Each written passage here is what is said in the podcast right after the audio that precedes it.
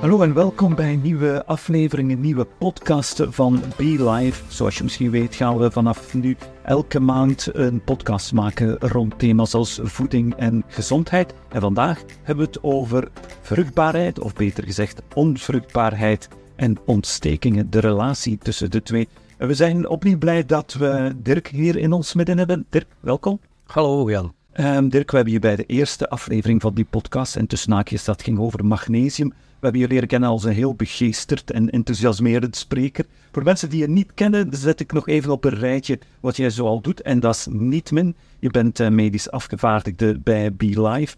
Je bent ook gezondheidsbegeleider, intermittent living coach, KPMI-expert. En je bent ook docent orthomoleculaire voeding. Met andere woorden, iemand die aardig wat af weet over gezonde voeding, voedingssupplementen.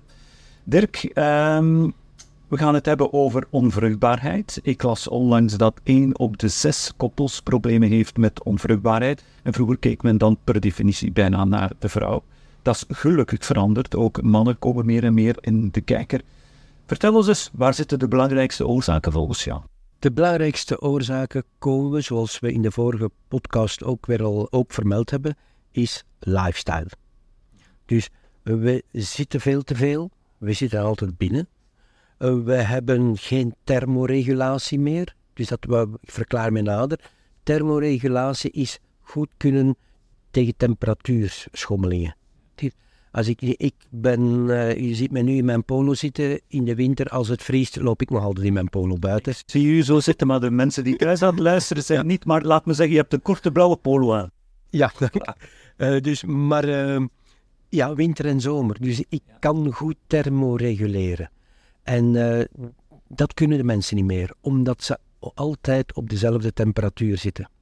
En dat speelt dus ook mee in het bioritme dat verstoord is bij de mensen. Dat, uh, we zitten ook ja, constant in, onder invloed van elektronische apparaten. Uh, we hebben de vervuiling van de lucht, van de omgeving algemeen. Heel veel oestrogeenachtige stoffen die meer en meer in ons leven komen.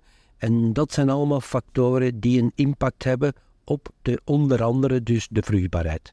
Ja, dat leidt alles wat je nu opsomt, die moeilijke levensstijl, die uh, schadelijke impact van onze omgeving, leidt, en ik citeer u even, dat leidt tot oxidatieve stress. En dat moet je nu toch even verklaren. Dus oxidatieve stress, oxidatie, dat gaan de mensen wel kennen. Oxidatie, uh, simplistisch uitgelegd, je bent aan het verroesten. Dus als je dus heel veel zuurstofverbruik krijgt, omdat je lichaam zich moet verdedigen tegen al die stoffen, zuurstof dat verbruikt wordt, gaat vrije radicalen geven. Ook een term dat iedereen kent. En we hebben vrije radicalen nodig. In fysiologie hebben we dat nodig. Het is niet altijd slecht, maar het mag niet te veel zijn. Zoals al, met alles in het leven. Is te veel. Ja. Dus die oxidatieve stress, die ontstaat door leven. Leven. Voilà. Leven, uh, maar in fysiologie, als alles normaal verloopt, kan uw lichaam dat allemaal mooi verwerken.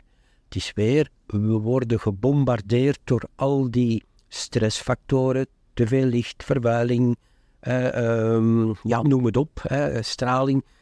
En het is het constant gebombardeerd worden door al die invloeden die gaan maken uh, dat we veel te veel ja, oxidatieve stress gaan hebben. Wat dan gevolg is vrije radicalen. Vrije radicalen moeten dus ja, ook kunnen afgevoerd worden. Dan heb je weer die antioxidanten nodig. En door de lifestyle, door de voeding, krijgen we dat weer te weinig binnen.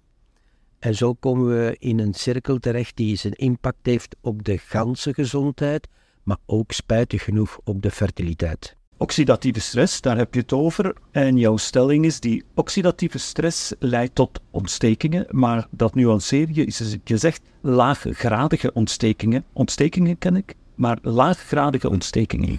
Dus een ontsteking zoals we die vroeger kenden, zo'n echte goede ontsteking, rood, warm, zwelling, uh, functieverlies, pijn, ja, dat zien we minder en minder. En, we krijgen, en dus dat wil zeggen dat het immuunsysteem, dat schiet in gang. In de literatuur staat, het immuunsysteem zit overdag normaal gezien in de barakken. Als er iets gebeurt, gaat het de boulevard op, de bloedbaan. Het gaat naar de battlefield, de plaats waar het iets moet hersteld worden. Is dat opgelost, terug de boulevard in, in, terug de barakken in. Dat is de fysiologie van een normale, gezonde, oeroude ontsteking. Ja, nadat je dat hebt doorgemaakt, is het probleem opgelost. Ja, je lichaam, dus de ontsteking is al het begin van de oplossing. Maar momenteel hebben we een laaggradige ontsteking. Dat wil zeggen, dat immuunsysteem is uit de barakken gekomen, maar in plaats van echt te gaan oplossen, ik noem het altijd, is het sightseeing aan het doen. Klopt waarom? Het verbruikt wel veel energie, maar het lost niks op. Maar een immuunsysteem dat actief is, geeft altijd schade. Als dat dus langdurig is, kan je schade krijgen aan om te even wat. En aan wat, ja, dat is weer afhankelijk van, het aard, van de aard van het beestje. Zeg je nu dat veel mensen rondlopen, misschien ik zelf ook, met uh, ontstekingen zonder dat je dat eigenlijk zelf ook merkt? Ja, uh, ook bijvoorbeeld uh, een, een, typisch voorbeeld daarvan. Vroeger hadden de mensen oktober, november een goede verkoudheid. Dat was dus een week goed snotteren, hoesten, proesten. En wat zie je nu? Ze krijgen in oktober een verkoudheid en in maart zijn ze nog aan het snotteren. Ja. Dat, dat klopt niet. En dat wil zeggen, heel die winter door is dat immuunsysteem zomaar wat aan kwakkelen. En ze voelen zich ook moe en zo verder. Dat is echt typisch laaggradige ontsteking, onder andere. En wat zijn de gevolgen daar? Dat kan leiden tot, laat heel uw fantasie maar werken, dat kan zijn diabetes, dat kan zijn een echte allez, pijn. Hè. Uh, dat kan leiden naar artrose, dat, maar dat kan ook leiden naar hormonale stoornissen. En dan zitten we bij die onvruchtbaarheid. Ja, dus dat kan zowel PMS zijn, mm maar ook menopausale klachten, maar ook spijtig genoeg onvruchtbaarheid. En welke impact, hoe moet ik me dat dan voorstellen, die impact op uh, onvruchtbaarheid? Kleine terugblik naar PMS. Dus men, dames die elke maand, ja, ik, sorry voor de oneerbiedige term, ik noem het elke maand ellende. Uh, dat is een heel zware fout van de natuur. Als daar dan niets aan gedaan wordt, en die dame denkt dan op haar 35 ineens, ja, mijn klok tikt. En nu wil ik zwanger worden, ja, dat op zichzelf is al stress. En een stress als er een leeuw achter u zit, ik noem altijd stress leeuw achter u, als er een leeuw achter u zit, denkt je niet aan een reproductiebeweging. Hè? Nadien misschien, maar niet op het moment zelf. Dus vanuit de hypothalamus kan je heel die fysiologie gaan uitleggen hoe dat het komt als iemand in stress zit, waardoor die, die laaggradige ontsteking gekregen heeft, waardoor het dan ook weer een impact heeft op heel die gonadenas, die seksas. En dan beginnen dan met PMS. En dan, ja, als die dames dan wensen zwanger te worden, maar het liep al zoveel jaren fout. Hè. Uh, ze hebben dan anticonceptie genomen, heel begrijpelijk. Maar het, dan hebben, hadden ze ook minder last, maar het bleef wel doorlopen dat het niet liep zoals het zou moeten lopen. En dan ga ik ineens beslissen, ik wil zwanger worden. Dan is het logisch dat het niet zo goed lukt. En een vrouw op haar 35 heeft sowieso al 50% minder kans op zwangerschap ten opzichte van een vrouw op de normale leeftijd, 20, 23 jaar. Dus als ik het goed begrijp, die laaggradige ontstekingen leiden tot onvruchtbaarheid. Dat is het probleem. Het is wat kort door de bocht gezegd van te zeggen laaggradige ontsteking, onvruchtbaarheid. Het is wat kort door de bocht, maar ja. Het, het kan ertoe leiden. Nu, um, ik noem het een kreet die we altijd moeten herhalen, is it's all about energy. Energie, ja, alles draait om energie de klacht van de eeuw is momenteel: ik ben moe. Dus als je dus al moe bent, is het dus heel logisch uh, dat er systemen uh, verstoord gaan geraken. Heel eventjes kort, fysiologie is, ik heb bepaalde energie, die wordt over alle systemen in mijn lichaam evenredig verdeeld. En als ik in evenwicht ben, noemen ze homeostase. Ik heb nu een kortdurende stress, dan krijg ik die fight-flight reactie. Dus de energie gaat dan vooral naar de fight-flight reactie, de stressreactie. En ik ga bijvoorbeeld, uh, mijn spijsvertering gaat minder goed uh, werken, want die krijgt minder bloeddoorstroming, minder energie en zo verder. Is dat kortdurend? Niks aan de hand. Maar als ik veel te lang stress heb, of ik heb veel te lang door die stress, door de stress hebben we gezegd, luchtvervuiling, alle elektrotoestellen en zo verder en zo verder, voeding, leidt dan tot die low-grade inflammation. Die low-grade inflammation, daar gaan we een stap verder, heeft ook zijn impact op de doorstofwisseling van hormonen in de lever. De lever ook voeding en zo verder. Maar ook wat ligt er figuurlijk allemaal op uw lever en gespuwd uw galnie, heeft een even grote impact als totaal verkeerde voeding eten. Dus al die zaken gaan dan leiden dat de dat de, de hormonale cyclus totaal onderuit gaat. Hè? Want die krijgt ik, alles naar stress, alles gaat naar stress. En mijn hormonale cyclus krijgt niet de stofjes om het te kunnen doen. PMS, later menopausale klachten, tussenin vruchtbaarheidsproblemen. En hoe moeten we het dan recht trekken? Je hebt al naar ongezonde, ongezonde voeding verwezen. Wat zijn dan de goede stoffen die we nodig hebben? Wat is dan gezonde voeding? Als je overgrootmoeder zou terugkomen en je gaat met dat mensje naar de winkel, wat dat ze niet kent, is geen mensen eten. Dus mensen eten het wel, maar de vraag is altijd, is dat wel mensen eten? En als wij dus van alles eten wat niet bij het zoodiermens hoort, denk aan McDonald's en zo verder, hè, uh, dat, is geen, dat kan misschien niet lekker zijn, hè, maar dat, uw lichaam zit daar niet op te wachten. Geeft een andere een heel grote ontstekingsreactie. De verkeerde voeding algemeen. Ehm, dus dat geeft al zijn impact, verkeerde voeding. Dan mijn bioritme. Dames, het gaat altijd over ritmes, hè? moet ik jullie niet vertellen. Het is altijd over ritme. Wel, die hormonale cyclus is één ritme, maar als mijn bioritme verstoord is, ik sta s'morgens op als een zombie, ik ga veel te laat slapen, ik heb veel te veel invloed van licht, dan geraken al die systemen helemaal verstoord. Mhm. En dan is het niet zo moeilijk om te begrijpen dat dus die cyclus van de rails gaat. Dus je vraag was verder ook, wat kunnen we er dan aan doen? Dus rekening houden met uw bioritme, de juiste voeding, eten wat we altijd gegeten hebben. Ja, en je gaf al aan, dat is dan geen bewerkte voeding. Geen bewerkte voeding. Uh, in wezen voor heel het lichaam, maar sowieso ook die cyclus, zouden we ongeveer 30 verschillende plantjes per week moeten eten om een goed microbioom te hebben. Want het microbioom heeft ook een impact op die hormonale cyclus. Zou nu veel te ver leiden om daarop in te gaan. Dat is, ja, dus gezonde voeding is uh, ja, 20 tot liefst 30 verschillende plantjes per week. Wat wil dat zeggen? Veel groenten, hè, fruit. Maar vergeet de kruiden niet, want anders kom je niet aan die 20 of 30 verschillende plantjes. En zeker, wat we veel te weinig kennen, eetbare bloemetjes. Oké. En niet omdat dat mooi is, de stofjes die in eetbare bloemen zitten, is onbetaalbaar. Ja, daar gaan we ze in de lente speciaal podcast over maken. Ik heb gehoord over bepaalde stoffen die goed zouden zijn als we het hebben over vruchtbaarheid. Uh, kurkuma is er zo eentje. Wat vind jij daarvan? Maar kurkuma uh, dan moeten we eventjes een zijsprong maken naar de lever. Dus in basisfysiologie gaat uh, oestrogeen, zoals iedereen weet, gaat de lever, doet zijn werk, zijn biotransformatie in twee stappen. En oestrogeen wordt na fase 1, noemen ze dat, krijg je tussenmetabolieten. Zou te verleiden om dat allemaal uit te drukken, maar om de kenners, de 2, de 4, de 16 hydroxy-oestrogenen, dat zijn tussenstap die ook een functie hebben. En na de tweede stap in de lever wordt dat doorgestofwisseld naar vooral methyleustrogeen. Voor andere stofjes, maar vooral de methyleustrogenen.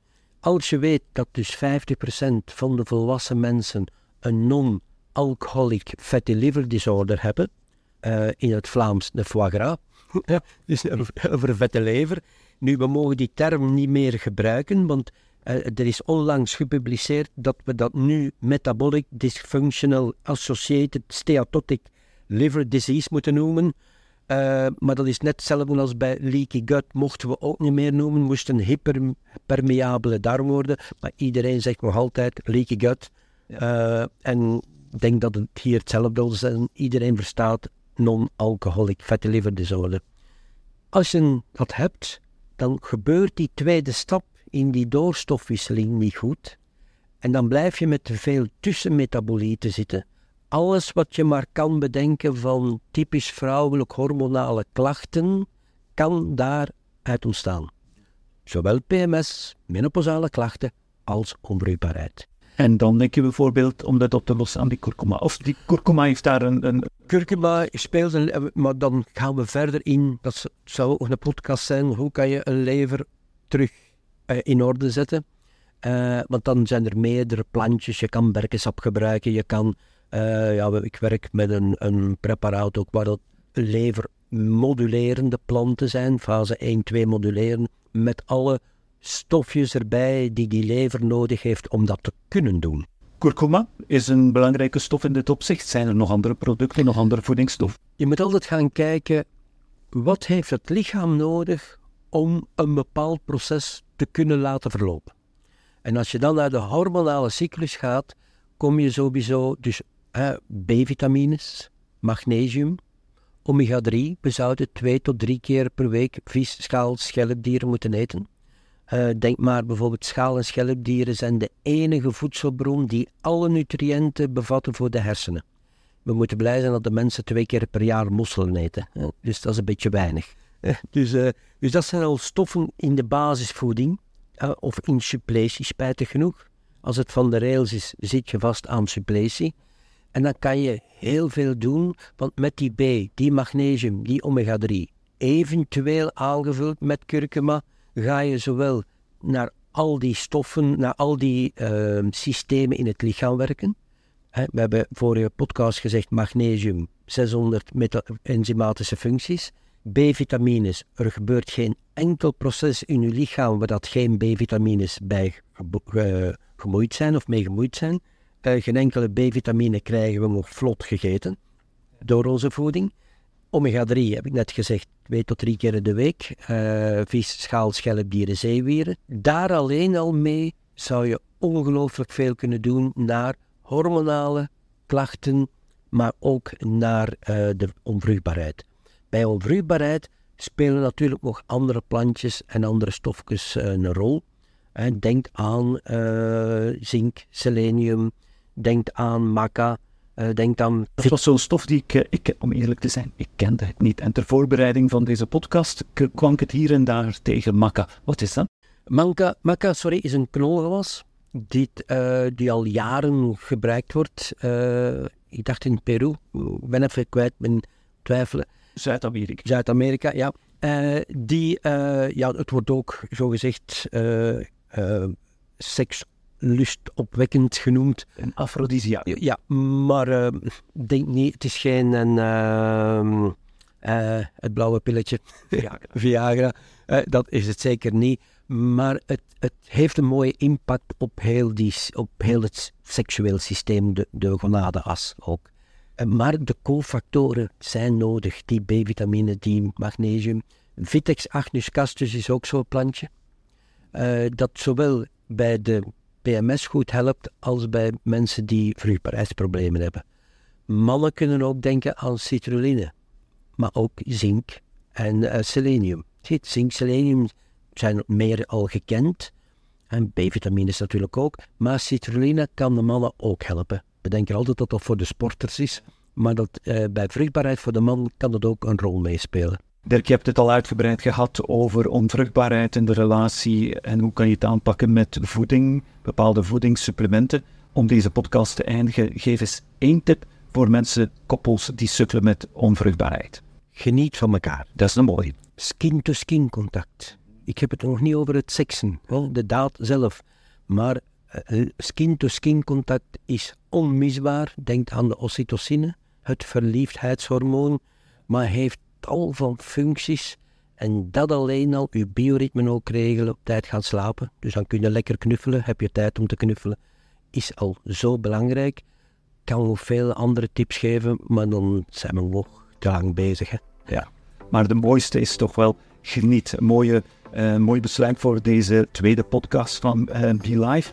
Vond je dit leuk? Vond je dit interessant? Laat het ons weten. Geef een goede beoordeling of ook een slechte beoordeling. Als dat zo is, geef wat commentaar of stuur het gewoon door naar je vrienden. Je kan je trouwens ook abonneren op deze podcast. Volgende maand hebben we het over iets geheel, maar dan ook wel geheel anders. Dan hebben we het over intens, intensief, overintensief sporten. Ben je er dan opnieuw, Dirk? Sowieso. Fantastisch. We kijken er naar uit en hopelijk zijn jullie er opnieuw. Tot dan.